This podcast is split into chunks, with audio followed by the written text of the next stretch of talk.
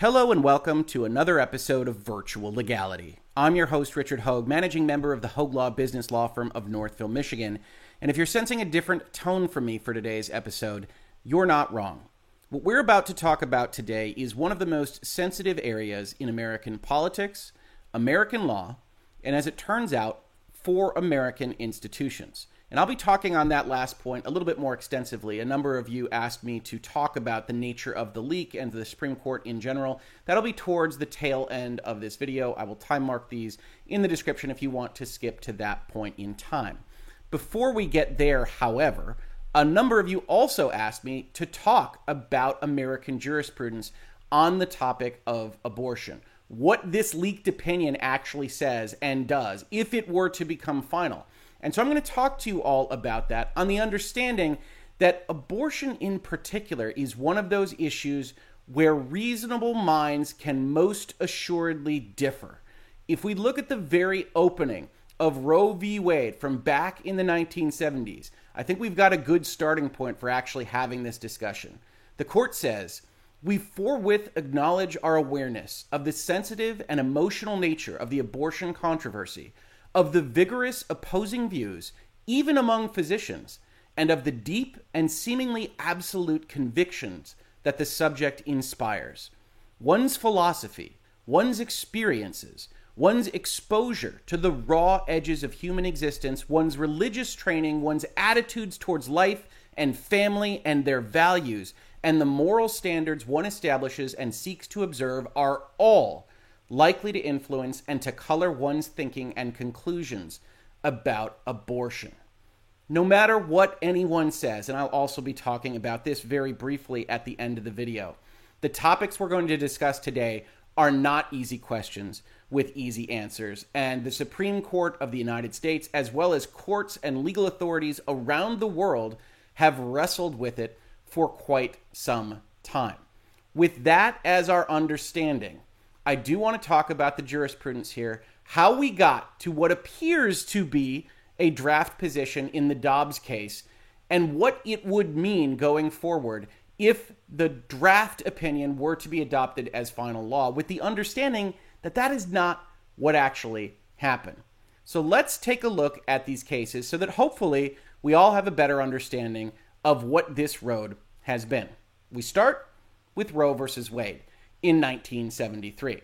Now, I already read you one of the introductory paragraphs for this particular case. There is a lot of that kind of language. The Supreme Court has always known that this is an area of some fraughtness to be discussed at the high court versus in the legislatures of the United States. And ultimately, one of the things we will see in the court decision that is still pending this year is the concept that the states might be a better venue with which to actually discuss this particular topic. If you aren't familiar with the way the United States government is operated, it has a constitution at the top, it has the federal legislature under that. It has the federal judiciary, which interprets whether what the federal legislature does is constitutional.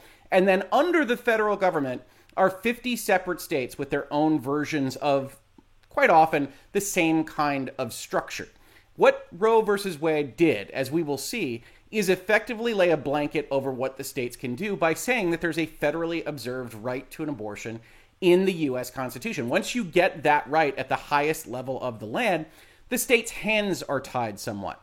And so we'll be following that in Roe versus Wade. We'll be following that in the Casey case, and then ultimately in Dobbs to see how the court dealt with this very tricky proposition. So, after some standing and other legal formulae in the top of the case, we get to the material merits analysis. The principal thrust of appellant's attack on the Texas statutes is that they improperly invade a right said to be possessed by the pregnant woman to choose to terminate her pregnancy. Appellant would discover this right in the concept of personal liberty embodied in the 14th Amendment's Due Process Clause, or in personal, marital, familial, and sexual privacy said to be protected by the Bill of Rights or its penumbras. And this is one of those cases where you actually see references to penumbras and emanations from the Constitution. We will be talking about some of the criticism of the way Roe versus Wade is drafted, regardless of the way you find its policy positions, probably towards our discussion of Dobbs.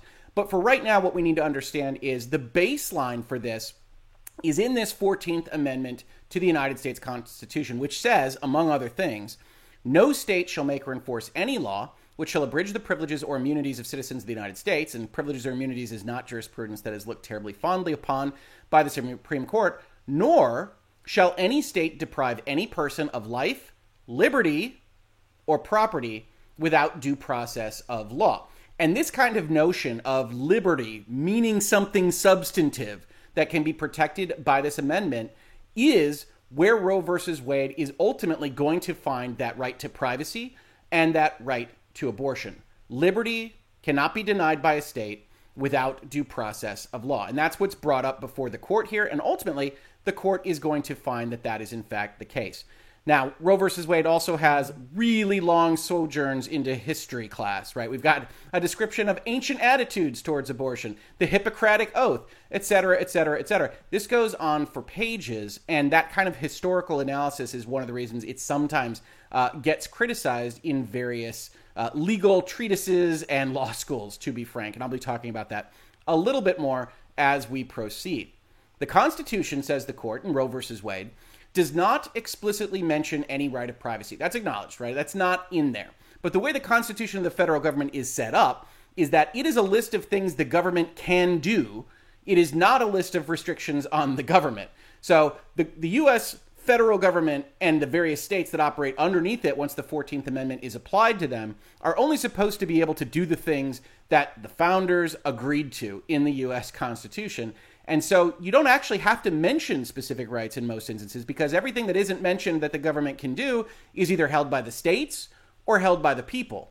Now, unfortunately, the US Constitution isn't terribly clear about whether it's held by the states or people on a number of these issues, and that creates some of the friction points that we see in a whole bunch of cases, not just this particular line. The court continues In a line of decisions, however, the court has recognized that a right of personal privacy or a guarantee of certain areas or zones of privacy does exist under the Constitution. And then they cite a bunch of those cases. These decisions make it clear that only personal rights that can be deemed fundamental or implicit in the concept of ordered liberty are included in this guarantee of personal privacy. Now, this sounds to you like the court's making some of this stuff up as it goes along. That's a problem in a whole bunch of lines of cases, especially when you start talking about substantive due process, the 14th Amendment, and things along those lines. But this is important precedent for when we talk about Dobbs because you'll see them reference the other things that are based on this finding of a guarantee of privacy. They make it clear that the right has some extension to activities relating to marriage in Loving versus Virginia, procreation in Skinner versus Oklahoma, contraception in Eisenstadt versus Baird, family relationships in Prince versus Massachusetts, and child rearing and education in Pierce versus the Society of Sisters. This right of privacy is broad enough to encompass a woman's decision whether or not to terminate her pregnancy. So it's broad enough conceptually to find an abortion within those emanations and penumbras, says the court in this particular decision. On the basis of elements such as these, appellant and some amici argue that the woman's right is absolute and that she is entitled to terminate her pregnancy at whatever time, in whatever way, and for whatever reason she alone chooses with this, we do not agree.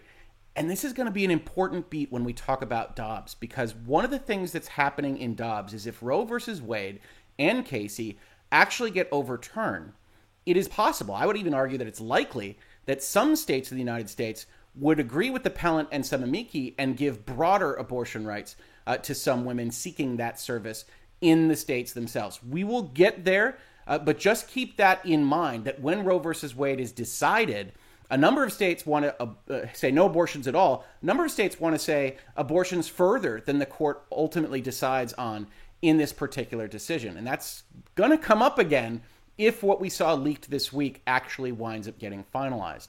The privacy right involved, therefore, says the Roe v. Wade court, cannot be said to be absolute. We therefore conclude that the right of personal privacy includes the abortion decision, but that this right is not unqualified and must be considered against important state interests in regulation. And then the court kind of crafts a tier structure that this can be evaluated on. Texas urges that apart from the 14th Amendment, life begins at conception and is present throughout pregnancy, and that therefore the state has a compelling interest in protecting that life from and after conception. The court says we need not resolve the difficult question of when life begins. When those trained in the respective disciplines of medicine, philosophy, and theology are unable to arrive at any consensus, the judiciary, at this point in the development of man's knowledge, is not in a position to speculate as to the answer. And if you're really analyzing the law here, one of the problems with Roe versus Wade is even though the court says this, by putting a standard down of any kind, the court is kind of deciding somewhat of an answer here. And that has rubbed certain judiciaries, certain states, the wrong way for 50 plus years at this point in time. It should be sufficient to note, briefly, the wide divergence of thinking on this most sensitive and difficult question. There has always been strong support for the view that life does not begin until live birth. That's what the court follows that up with. So it says we don't have to solve this. Texas thinks it begins at conception, but there's also a lot of folks that say it doesn't it begin until live birth, which is totally fair. We're way into reasonable minds can differ territory here, and I'm not the person and this isn't the YouTube channel to tell you how to feel on those particular issues, except to note that reasonable minds do have both of those positions uh, in the world. In view of all this, says the Roe versus Wade court, we do not agree that by adopting one theory of life, Texas may override the rights of the pregnant women that are at stake. We repeat, however, that the state does have an important and legitimate interest in preserving and protecting the health of the pregnant woman. These interests are separate and distinct. Each grows in substantiality as the woman approaches term, and at a point during pregnancy, each becomes compelling, right? So they are checking under a strict scrutiny test when the state in question has a compelling state interest to get involved says with respect to the state's important and legitimate interest in the health of the mother the compelling point in the light of the present medical knowledge is at approximately the end of the first trimester roe versus wade will famously set up a trimester based approach on what a state can and can't do based on the following. This is so because of the now established medical fact referred to above that until the end of the first trimester mortality in abortion may be less than mortality in normal childbirth so they make the statement here that effectively, because childbirth is more risky than abortion, the state doesn't have a compelling interest in it until at least the end of the first trimester. And that's interesting in and of itself. We'll actually see that this doesn't survive. This is bad law as we sit here in 2022 before we even talk about Dobbs, because Casey's going to change some of this. But that's interesting that the court makes this ruling because it is more regulatory in nature. They're setting up a tier structure, and we will see Dobbs criticize that in a manner that I recall hearing in law school from not conservative professors, but very progressive professors that were talking about how Roe versus Wade was written. This is very uh, activist is a bad word, right, when we're talking about the judiciary, but it's very active in actually setting forth what this right should look like by the court.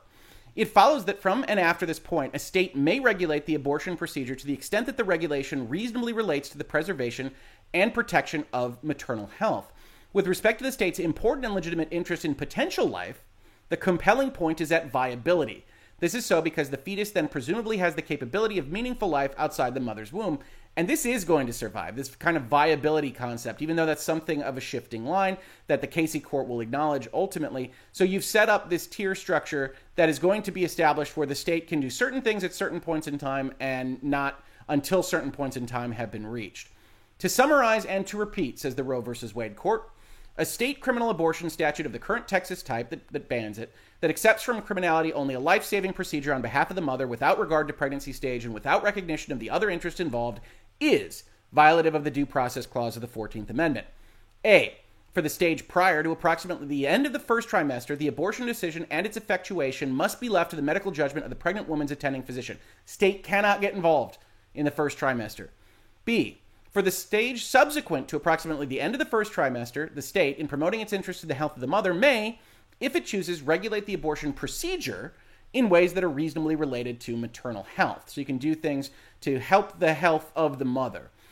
And C, for the stage subsequent to viability, whenever that might be, the state in promoting its interest in the potentiality of human life may, if it chooses, regulate and even proscribe, ban, abortion except where it is necessary in appropriate medical judgment for the preservation of the life or health of the mother. So you got a trimester approach. The first trimester happens, then the state can regulate just kind of procedural stuff for the health of the mother. And then after whenever viability would be established, the Roe versus Wade court doesn't tell us, then the state can actually ban abortion should, it so choose because the fetus the child, however you want to frame that particular entity, can survive outside the mother's womb. And that's what we had for approximately 20 years. That's Roe versus Wade. That's what's at threat of being overturned here. The important thing to note from at least one perspective in terms of the reporting here is that overturning Roe versus Wade would return the decision to the states. It doesn't ban abortions at a federal level. It's not that kind of decision. And that's one of the things that the Casey court in 1992 would struggle with. So I think we have to talk next about that Casey court. So here's Casey versus Planned Parenthood. And I got to tell you, nobody can read this thing. Even if you're in law school, this is a very difficult case to read. So we see here the case is decided as follows. We just have to highlight this because we're going to talk about it in, in overall terms. But it's Justice O'Connor, Justice Kennedy, and Justice Souter announced the judgment of the court and delivered the opinion of the court with respect to, so not everything we're about to read necessarily, parts 1, 2, 3, 5A, 5C, and 6. An opinion with respect to Part 5E, in which Justice Stevens joins, and an opinion with respect to Parts 4, 5B, and 5D. This was a very, very divided court. And even what is read into the opinion here is effectively a plurality ruling in very important parts with different justices matching up for different sections so that you kind of have a precedent, but it's very, very rough. And unfortunately, the very first line of Casey is not a great one for that kind of judicial approach. Liberty finds no refuge in a jurisprudence of doubt. Now, you tell me exactly how you put all of this stuff together with various justices all over the place, but it's a good line. Liberty does have a problem when you don't know what direction a case is going to go. And spoilers, what Casey is ultimately going to decide is that the stare decisis of Roe versus Wade, the precedential effect of that court case, is so strong, and so many folks have relied upon it that the court should be very, very, very reluctant to overturn it obviously, whatever stare decisis Roe versus Wade and Casey had, you know, years and years ago is stronger now when we're looking at the Dobbs court. So that signals, if it does get overturned at the end of the day, that this court in particular does not find that same precedential effect for Roe versus Wade and Casey. And I know a number of folks are upset at that decision. I don't blame them. It's really a, a judgment decision on the part of the court and these various justices. We're going to talk about stare decisis as we look at this summary. After considering the fundamental constitutional questions resolved by Roe, principles of institutional integrity, and the rule of stare decisis, we are led to conclude this. The essential holding of Roe v. Wade should be retained and once again reaffirmed. And that's a very interesting sentence because we're definitely going to be talking about it with respect to this leak and Dobbs in this video, right? The Roe versus Wade decision is so important and so fundamental, and so many folks have relied upon it that to overturn it to the Casey court threatens the institutional integrity of the court. That the court will be seen as a political body, and that is something to be strenuously avoided. And that is also happening right now, this week, today, because of this leak. We'll get there. It must be stated at the outset, says the Casey Court, and with clarity, that Roe's essential holding, the holding we reaffirm, has three parts. So let's go over them again. First is a recognition of the right of the woman to choose to have an abortion before viability and to obtain it without undue interference from the state. Now, they're already re- rewriting Roe a little bit because we're going to see there's going to be an undue burden standard that Casey introduces. But suffice it to say, viability is still the line. Second is a confirmation of the state's power to restrict abortions after fetal viability. And third is the principle that the state has legitimate interests from the outset of the pregnancy in protecting the health of the woman and the life of the fetus that may become a child. And that's interesting in and of itself because the actual tier structure of Roe versus Wade had the first trimester as sacrosanct, completely inviolable to state regulation. And here, Casey's already tipping its hand by summarizing Roe in this particular fashion, they're saying, well, the state can actually make certain regulations early on, and those regulations can't be an undue burden. We'll get there, uh, but they are re- recasting Roe a bit so that the court can get to its ultimate decision. This is not unusual for the Supreme Court. I'm not calling them out on this. Uh, it's just the kind of thing that definitely happens when you're summarizing the prior holding of a very important court case. It is tempting, says the Casey Court, as a means of curbing the discretion of federal judges to suppose that liberty encompasses no more than those rights already guaranteed to the individual against federal interference by the express provisions of the first eight amendments to the Constitution. Right? Those amendments, the Bill of Rights, say Congress shall make no law abridging the freedom of speech. But the constitutional structure is not limited to what is called out in that Bill of Rights. This, the Casey Court, the Roe Court, a whole bunch of courts have gotten exactly correct. There are rights reserved to the states, and there are rights reserved to the people. Or as the Casey Court says here, of course, this court has never accepted that view. It is a promise of the Constitution that there is a realm of personal liberty which the government may not answer. We have vindicated this principle before. Then there's some quotes here. It is a rational continuum, which broadly speaking includes a freedom from all substantial, arbitrary impositions and purposeless restraints, and which also recognizes what a reasonable and sensitive judgment must, that certain interests require particularly careful scrutiny of the state needs asserted to justify their abridgment. And I love reading old Supreme Court cases for exactly that kind of language, but suffice it to say, what that really says is hey, we have to look pretty carefully when the state decides to regulate something because liberty is a very important American value when we're looking at these various documents. Casey Court continues The inescapable fact is that adjudication of substantive due process, that's the 14th Amendment that we talked about with respect to Roe versus Wade, may call upon the court in interpreting the Constitution to exercise that same capacity which by tradition courts always have exercised reasoned judgment and that's telling you that the court is going to be putting together some rules. It's going to be doing some things that are more active. We're going to use the word active here than perhaps other courts would be willing to do.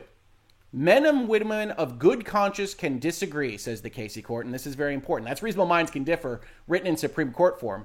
And we suppose some always shall disagree about the profound moral and spiritual implications of terminating a pregnancy, even in its earliest stage. Some of us as individuals find abortion offensive to our most basic principles of morality, but that cannot control our decision, says the court.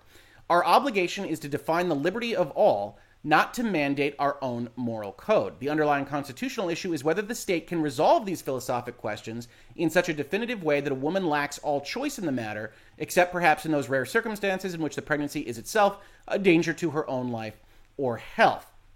And that's a good paragraph. I think it's an important paragraph, especially for what the Casey court is going to do. It's also a slightly incorrect paragraph, right? We, of course, value liberty very, very highly. But when we talk about crimes that can otherwise be permitted or otherwise be regulated against uh, by the state, there is, of course, a version of a moral code that is being enacted to restrict liberty in an important way. And the Dobbs court is going to talk about that in at least the draft opinion a little bit. And I want to set you up for that because they are going to criticize Casey on that particular point. And again, I think everything that you see at the top of this paragraph, where good conscience can disagree, absolutely right. And then the question becomes is that the kind of thing that the federal court should ban, should allow, should mandate? And that's where we get into reasoned discussion about what American jurisprudence really should be. Continuing on with this particular decision, we see the, the reference to stare decisis. And this is ultimately what the Casey court is going to decide upon. Even when the decision to overrule a prior case is not, as in the rare latter instance, virtually foreordained, it is common wisdom that the rule of stare decisis is not an inexorable command, and certainly it is not such in every constitutional case. Stare decisis is more what Pirates of the Caribbean might call guidelines over rules. That if there is a tremendous injustice, the court is not bound by the actions of a prior court. And in fact, certain modern courts have corrected massive injustices that prior Supreme Courts had engaged in. So the first thing the Casey Court acknowledges is that the stare decisis concept can, of course, result in overruling a prior court. They talk about Lochner in terms of economic due process. They talk about Plessy versus Fer- Ferguson. They talk about times that the Supreme Court has asked to do this. It says, but to do this here would be simply to refuse to face the fact that for two decades of economic and social developments, people have organized intimate relationships and made choices that define their views of themselves and their places in society in reliance on the availability of abortion. Said another way, people are getting together out there on the streets because they know that abortion is available and they're making decisions based upon that. And that's reliance on a kind of societal level. We will see this critiqued by Justice Alito in his draft against Casey, which is one of the reasons I highlighted here. But overall, that's the concept behind why stare decisis is so important in this case to the Casey court. They say, look, people have relied upon this. There's also a whole section here that talks about how the Supreme Court itself could be considered a political actor if they just moved against it. While we think Plessy, for example, was wrong the day it was decided, we must also recognize that the Plessy court's explanation for its decision was so clearly at odds with the facts apparent to the court in 1954 that the decision to re examine Plessy was on this ground alone not only justified, but required, which is an interesting uh, statement to make that sometimes overturning a decision that's so clearly unjust is required by a court acting in good conscience when the facts look so darn different from six decades later.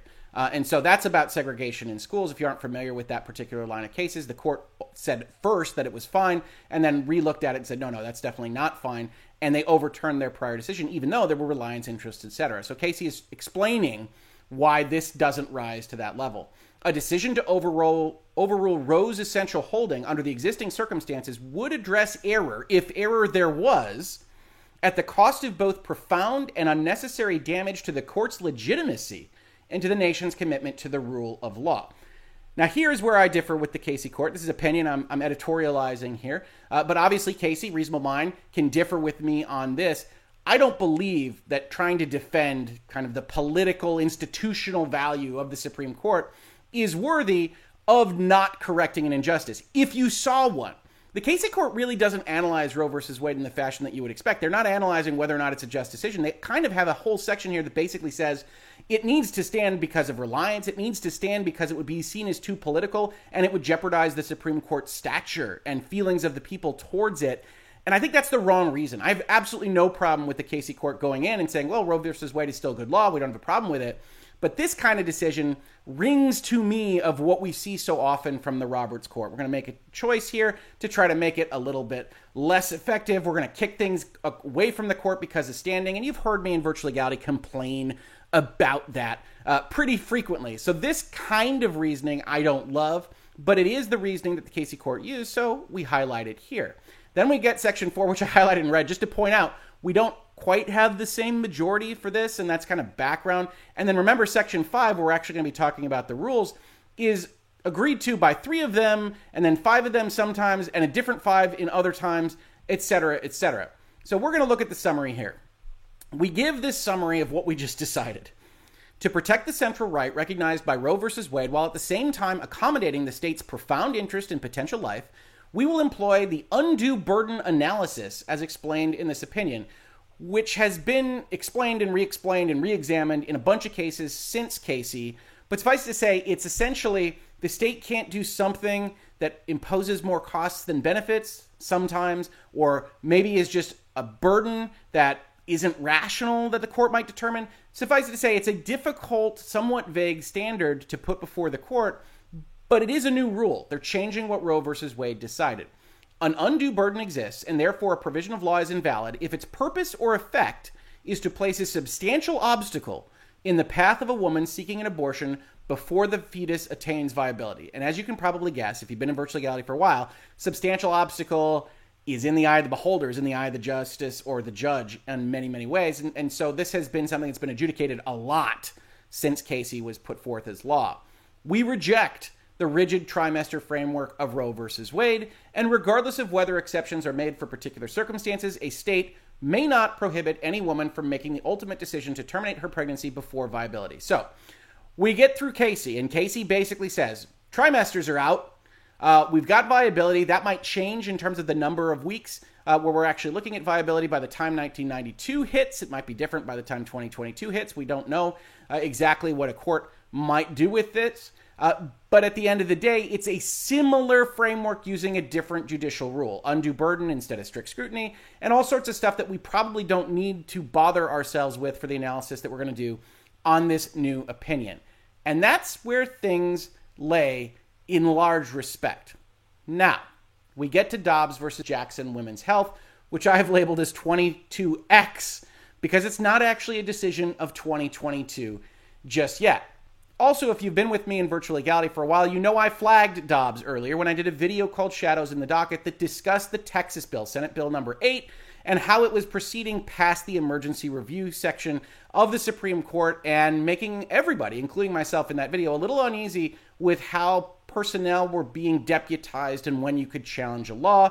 And I flagged at the end of that case that people were probably looking in the wrong direction for what would be more likely to be a significant opinion, which was, of course, even as early as May of 2021, pretty obviously going to be Dobbs, which leads us to the Politico headline Supreme Court has voted to overturn abortion rights, draft opinion shows. And there's nothing really wrong with that headline. It is at least slated in the draft opinion, which I've got about 10 pages or so that I'm going to look at with you. Uh, it is overturning the federal concept of abortion rights, but I do think some folks on Twitter and social media are getting wrong the specifics of what it does. A lot of people ask me about what it does for the states, what exactly is happening here. So we're going to talk about it. Let's look at this draft. The first thing to note is that this is a draft circulated February 10th, 2022. That's a couple of months ago, even now. And when you're drafting an opinion like this, this is to ensure that the five people that voted in favor of one direction or another at the initial conference that they would have had after oral arguments are all on board with the explanation that the person that was chosen to draft here is actually giving. And there'll be a little bit of infighting or revisions made. There'll be comments based on the dissents that are going to come out. They kind of respond to each other. That's how you get footnotes that respond to other parts of the documents. And then you release them all at once. You release the opinion, you release any concurrences, you release any dissents, and it comes out as something that you can actually analyze as a part of law. That isn't happening here. And the fact that it's a version that is almost certainly not the most current version of this opinion is part of the story as well. I'm going to be talking about a little bit more when we get to talking about the leak and why the concept of the leak bothers me as much as it does. But we can dive in to what everybody has been diving in on. So, this is a Justice Alito opinion. It is not law. That's the very first thing that you have to note. It is a draft opinion. It has not been officially released by the Supreme Court of the United States, but it does say we hold that Roe and Casey must be overruled. The Constitution makes no reference to abortion, and no such right is implicitly protected by any constitutional provision, including the one on which the defenders of Roe and Casey now chiefly rely the Due Process Clause of the 14th Amendment. That provision has been held to guarantee some rights that are not mentioned in the Constitution, but any such right must be deeply rooted in this nation's history and tradition and implicit in the concept of ordered liberty. The right to abortion does not fall within this category. So we know, just based on that paragraph, that Roe and Casey are being overruled, and that the reason they're being overruled effectively is that finding something within that right of privacy requires certain things that the current court, five votes on, are saying were not achieved by the concept of abortion. As Alito continues, Roe was egregiously wrong from the start. Its reasoning was exceptionally weak, and the decision has had damaging consequences. And far from bringing about a national settlement of the abortion issue, Roe and Casey have inflamed debate and deepened division. It is time to heed the Constitution and return the issue of abortion to the people's elected representatives. The permissibility of abortion and the limitations upon it are to be resolved like most important questions in our democracy by citizens trying to persuade one another and then voting. And this is actually a Casey dissent from Justice Scalia. That is what the Constitution and the rule of law demand. So, this particular decision, in broad strokes, before we get into any of the other pages, is saying it should be returned to the states where the people and their legislatures can decide on what is actually going to be an acceptable framework for regulating, not regulating, banning, not banning, or whatever else they want to do within that state's boundaries in respect of the process of abortion. As I said when we were discussing Roe versus Wade and Casey, that's very likely, in my opinion, to result in more availability of abortion in a number of states because even at the time of Roe versus Wade, you saw states saying we should be allowed to have abortions up till realistically birth, right? And you had that same court saying, "Hey, a lot of folks think that in in these particular cases there isn't a human life until there is a live birth." So you get back to the concepts that the Federalist Papers or the founders might say is the laboratories of democracy concept, which I understand is the kind of thing that some folks are going to find uncomfortable when they think that it's giving away liberty rights of, in this case, pregnant women.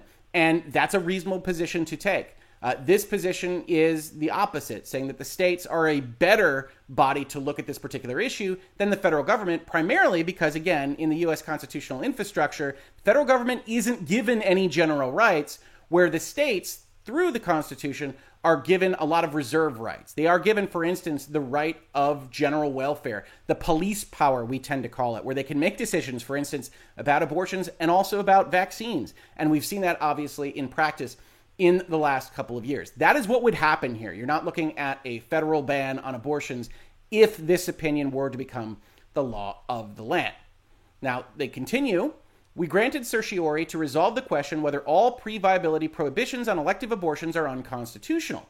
Petitioner's primary defense of the Mississippi Gestational Age Act is that Roe and Casey were wrongly decided and that the act is constitutional because it satisfies rational basis review. So they deliberately passed these laws knowing that they violated Casey and said, let's go up to the Supreme Court.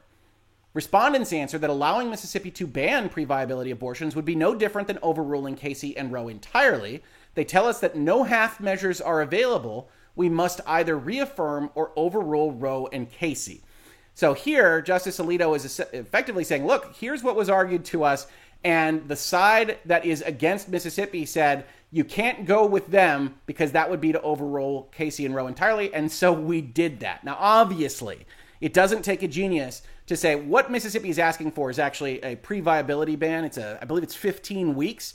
Uh, so they're asking for a reduction in viability by nine weeks or so. I think it's at 24 by general understanding right this second. And Alito is saying, well, if you're telling me that I have to overrule the entire structure, then I guess we'll overrule the entire structure. When someone might otherwise reasonably expect, and honestly, this is what I expected when I looked at the case, that the court might otherwise say 15 weeks is now okay, but that the overall structure uh, remains. I think that's what people are likely most surprised about with respect to this decision. And don't be entirely surprised if what the ultimate law of the land is, is that Roe and Casey survive at that 15 week level. We're going to talk when we talk about the leak about some of the reasons why I think it might have happened and why it's not so easy to put on one political party or side or the other. Continuing, we're going to get into some criticisms of the Roe and Casey regime because remember, Justice Alito has to say, hey, why doesn't stare decisis block me here? Instead of seriously pressing the argument that the abortion right itself has deep roots, supporters of Roe and Casey contend that the abortion right is an integral part of a broader entrenched right. Roe termed this a right to privacy, and Casey described it as the freedom to make intimate and personal choices that are central to personal dignity and autonomy. Casey elaborated At the heart of liberty is the right to define one's own concept of existence, of meaning, of the universe, and of the mystery of human life. The court did not claim that this broadly framed right is absolute, and no such claim would be plausible. While individuals are certainly free to think and to say what they wish about existence, meaning, in the universe, they are not always free to act in accordance with those thoughts. License to act on the basis of such beliefs may correspond to one of the many understandings of liberty, but it is certainly not ordered liberty. And what does Justice Alito mean by ordered liberty? Ordered liberty sets limits and defines the boundary between competing interests.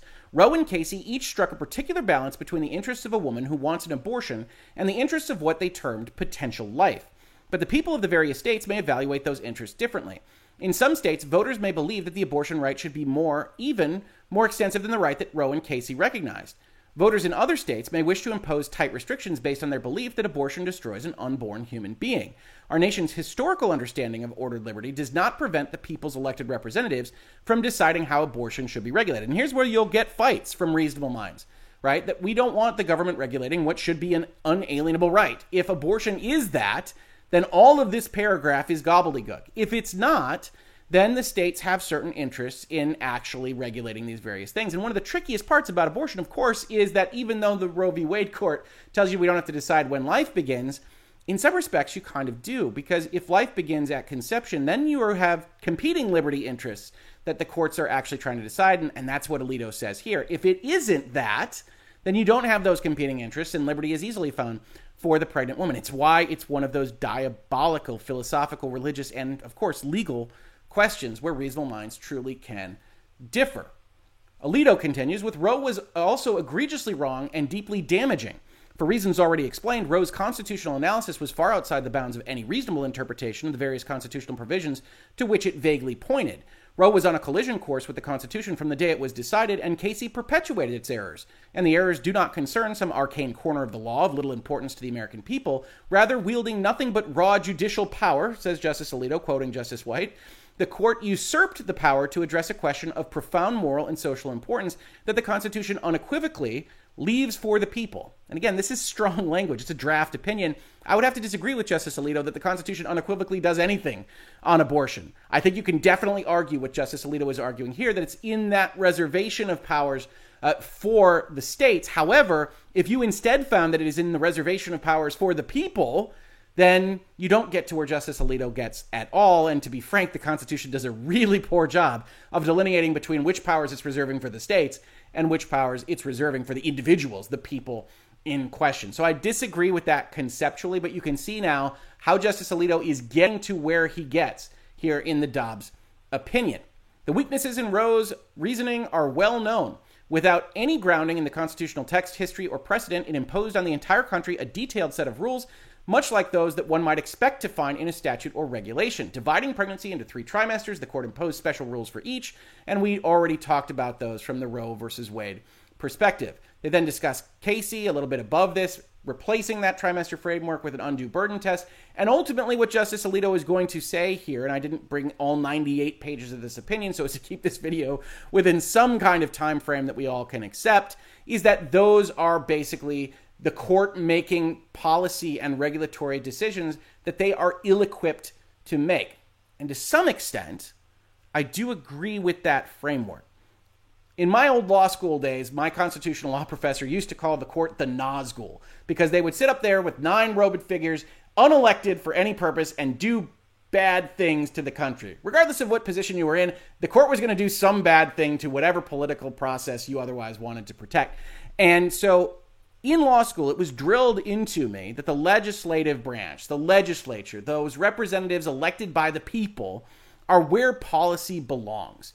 And the court getting involved is always going to be problematic. So, at some philosophical level, I do agree with the concept that a court going about and making these particular tranches and doing these various things looks a lot like policymaking that is better left in the hands of the legislature. Could that be the federal legislature? That's an open question that we'll see with this Dobbs decision because we're not actually seeing a framework that describes the federal uh, system can't do this thing more than it doesn't do this thing, and the Constitution doesn't just grant this right.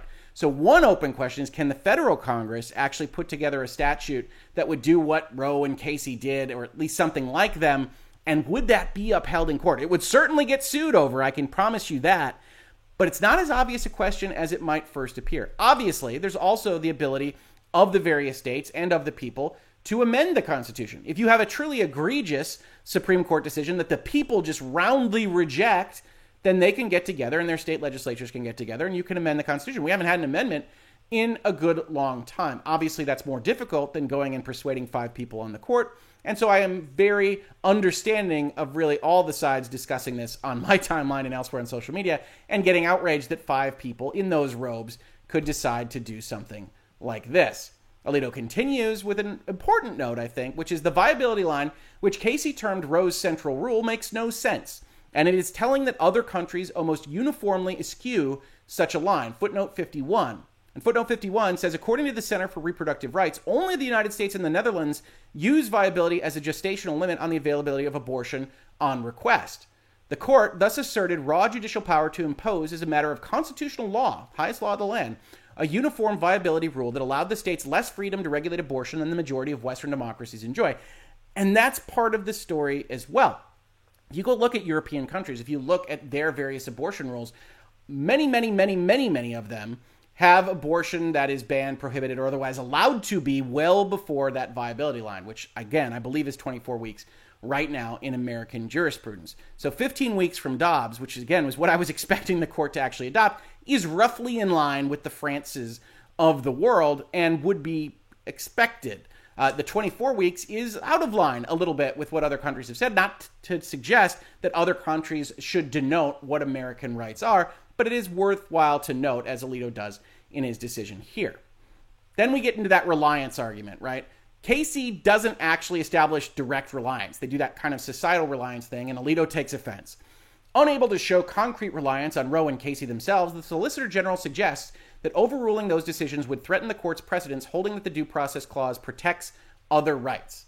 And here we get into the meat of things. People DM'd me this all the past 36 to 48 hours, which is we talked about Roe versus Wade. We talked about Casey versus Planned Parenthood. We talked about the right of privacy, how it comes out of those penumbras and emanations that the 14th Amendment kind of adopts into the Constitution. And one of the things that jumped out at people was okay, if you overturn Roe and Casey because abortion doesn't appear as a word in the Constitution and it's not an existent right, doesn't that mean the Supreme Court could attack uh, procreation laws, could attack interracial marriage laws, could attack contraception laws. And I don't think that's wrongheaded to say, okay, if they're doing that, what can't they do? And here Alito promises that they are not doing that. Now I don't I don't have any problem with somebody looking at this and saying, I, I don't I don't believe you. I think that's a fair stance to take. But this does bind, politically at least, the voters for this particular decision somewhat right? There would be a political cost to just flipping on this in the near future. And what do they say on this? They say that is not correct for reasons we have already discussed. As even the Casey plurality recognized, abortion is a unique act because it terminates life or potential life. And to ensure that our decision is not misunderstood or mischaracterized, mission most definitely not accomplished, we emphasize that our decision concerns the constitutional right to abortion and no other right. Nothing in this opinion should be understood to cast doubt on precedents that do not concern abortion.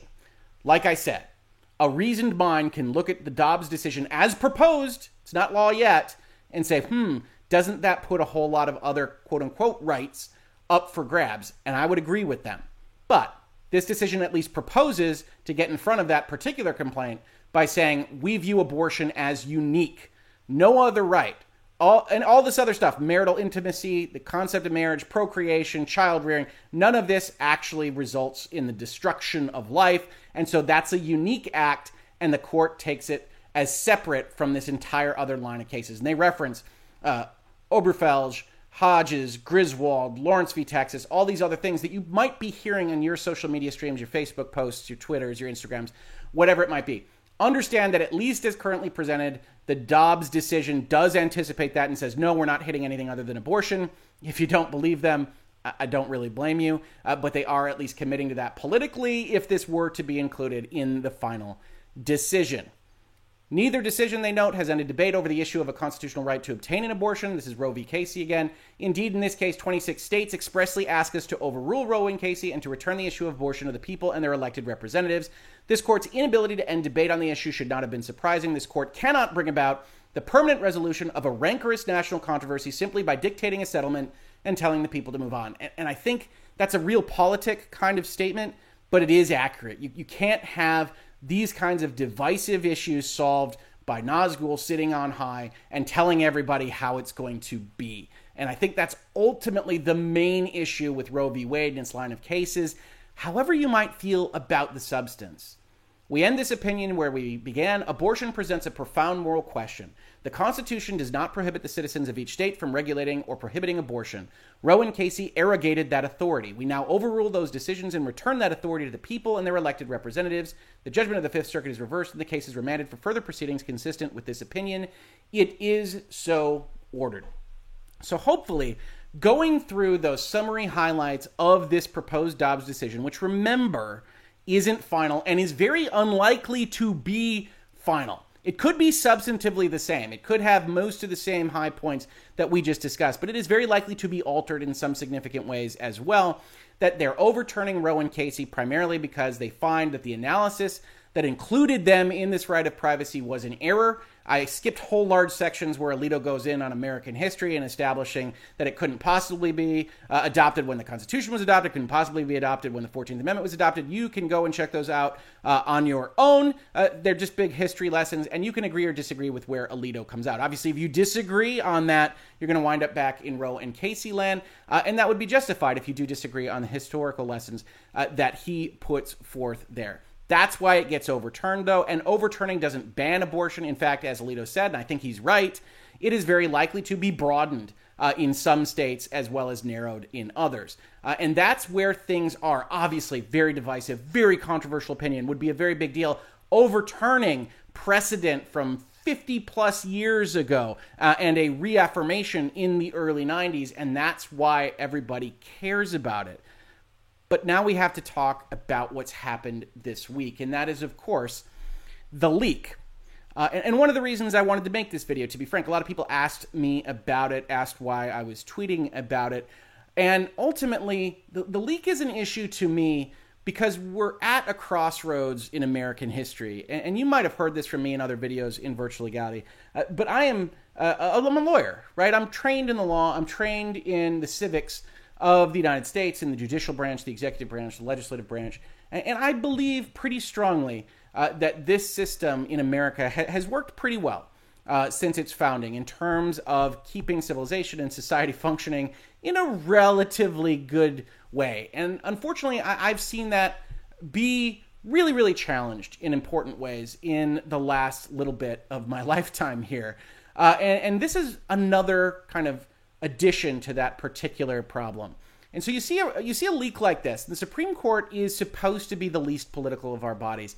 And someone inside the Supreme Court leaked this out, right? As Politico says here, they, they point out two things. One, they point out deliberations on controversial cases have in the past been fluid. Justices can and sometimes do change their votes as draft opinions circulate, right? If somebody writes a concurrence that actually you agree with more than what was proposed to be the majority opinion, you change your vote over to that concurrence. And if enough things do that and there's enough wrangling, then the concurrence suddenly becomes the opinion of the court. That has 100% historically happened, and it might well happen in this particular instance, but that's one of the reasons the leak is so damning to me.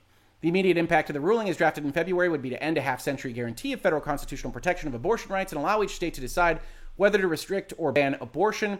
And no draft decision in the modern history of the court has been disclosed publicly while a case was still pending. But Politico isn't done. Politico also has more sourcing. A person familiar with the court's deliberations, probably the source for the draft opinion, said that four of the other Republican appointed justices Clarence Thomas, Neil Gorsuch, Brett Kavanaugh, and Amy Coney Barrett had voted with Alito in the conference held among the justices after hearing oral arguments in December, and that lineup remains unchanged as of this week. So it's Alito, Thomas, Gorsuch, Kavanaugh, and Barrett. Notably, if you're keeping track of the justices at home, I don't know why, but if you are, you'll note that Chief Justice Roberts is not on that list. And we get Politico saying how Chief Justice John Roberts will ultimately vote and whether he will join an already written opinion or draft his own is unclear. And that cuts to the heart of this thing, right? We're looking at why this might be leaked, and it goes against every bit of Supreme Court precedents. You want them to not be politically minded. You want them to be reading the Constitution and the laws outside of public pressure. That's how the structure of American government was set up. That's what the Federalist Papers tell us. That's implicit in the way that we have done this for as long as the American experiment has been viable. And this goes to the very heart of that because it's very difficult to see this particular leak as anything but trying to influence the court, which, when Chief Justice Roberts actually acknowledges, he says himself. So on May 3rd, 2022, yesterday, he acknowledges that this leak is legitimate. Yesterday, a news organization published a copy of a draft opinion in a pending case. Justices circulate draft opinions internally as a routine and essential part of the court's confidential deliberative work. Although the document described in yesterday's reports is authentic, it does not represent a decision by the court or the final position of any member on the issues in the case. Chief Justice John G. Roberts Jr. provided the following statement. To the extent this betrayal of the confidences of the court was intended to undermine the integrity of our operations, it will not succeed. The work of the court will not be affected in any way. We at the court are blessed to have a workforce, permanent employees and law clerks alike, intensely loyal to the institution and dedicated to the rule of law, evidently with some leaks. Court employees have an exemplary and important tradition of respecting the confidentiality of the judicial process and upholding the trust of the court. This was a singular and egregious breach of that trust that is an affront to the court and the community of public servants who work here. Remember, remember in that Casey decision when they said that basically Roe has to stand regardless of anything else. We're not even going to analyze it because of the importance of the integrity of the court. I have directed the marshal of the court to launch an investigation into the source of the leak, as it's never happened before. I don't know how effective the marshal of the court is going to be at establishing that. But what's important about that is one, it's acknowledged as real, and two, it's acknowledged by Roberts himself as implicating the politics of the court, which might be why it was leaked in the first place. Right? I tweeted this out. This is why so many people contacted me. I said, I'm having trouble thinking of any time that a leak of this nature has ever happened This suggests a massive breach of trust security at SCOTUS. This was before Chief Justice had actually answered, with as many questions raised as the draft decision itself. Who did this? Why? What is the purpose? And the only purpose that really makes a lot of sense is to undermine that negotiation process, to undermine the court in some fundamental way, to get people to go in certain directions. And, and I don't think that's limited to party. And I don't think it's limited to just conservatives who are gung ho about this being angry at liberals for leaking it. I don't think any of it is that obvious, even though I tweeted this as I saw the news that same night within an hour. Obviously, this position that there's the leak is very, very important seems to have been taken up primarily by Republicans and, and, very loud conservatives in various sectors. I really don't think it should be on those party lines. And I think I have a pretty good case for saying that I don't do that, right? I, have a problem with the institutions of the United States being attacked on all sides right? I had this video, which a number of people continue to comment on and DM me about, called This Is Not the Fall, about January 6th, talking about what that meant to me, what we were looking at, how important the American institution is to me, telling folks uh, that this wasn't the end, and to talk about how things could be better from then on.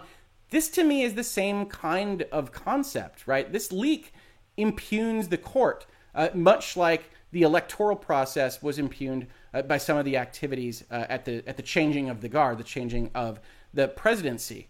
Now, I think, as I said, it's not a party line vote, right? The Roberts office actually wound up leaking further to CNN that same night. Roberts does not want to completely overturn Roe versus Wade, CNN reports, meaning he apparently would be dissenting from Alito's draft opinion, actually concurring with it. Likely with the court's three liberals, sources tell CNN. Roberts is willing, however, to uphold MS law, banning abortion at 15 weeks, CNN has learned. So half of that is wrong. Uh, tweet reporting is often very wrong. I'm not really trying to hold CNN's feet to the fire on this, but it sounds like Roberts wants to go in the direction that I anticipated the court to go in, period, which was the Casey decision of viability is coming down a little bit to that 15 week mark that the Dobbs court would otherwise propose. And I thought that made sense for what we knew about the politics at the court level. Uh, and Robert seemingly is trying to push people in that direction. And I said here, it looks to me like that makes Roberts the most likely source of the leak. I'm not even sure of that at this point because just looking at it from a party line perspective, right? Everybody thinks that it's a liberal clerk or justice or whatever that leaks it out in order to expose the evil conservative Republicans. But the tendency of this leak is to lock in whatever the five folks that voted for it actually voted for, right? Because the one thing the Supreme Court doesn't want to do is look like they are kowtowing to political pressure. And it might be that a Republican side clerk or justice or what have you wound up leaking it because they were afraid that somebody was going to go with Roberts. It could also be Roberts that's trying to use political pressure to say, hey, look at this Alito decision. You really want to be a signatory to this? Look at how people are reacting. So basically, all sides of this equation, one could imagine a justification for leaking, and all of those are bad for the institutional integrity of the court, right? When we talk about these things, that's why it's bad. And that's why my final tweet on this, which again people took offense to because they say I'm ignoring the substance of the decision. I'm, I'm, really not trying to. I don't feel it's my place to tell you how to feel about the nature of life and abortion and all these various things. So I try to explain them without telling you how to feel about them. And so I tweeted out, however you might feel about the decision, the substance. And it's not for me to tell you. The leak itself is a continuing slide away from democratic norms and ever closer to a certain ends justify the means barbarism of which all should be wary.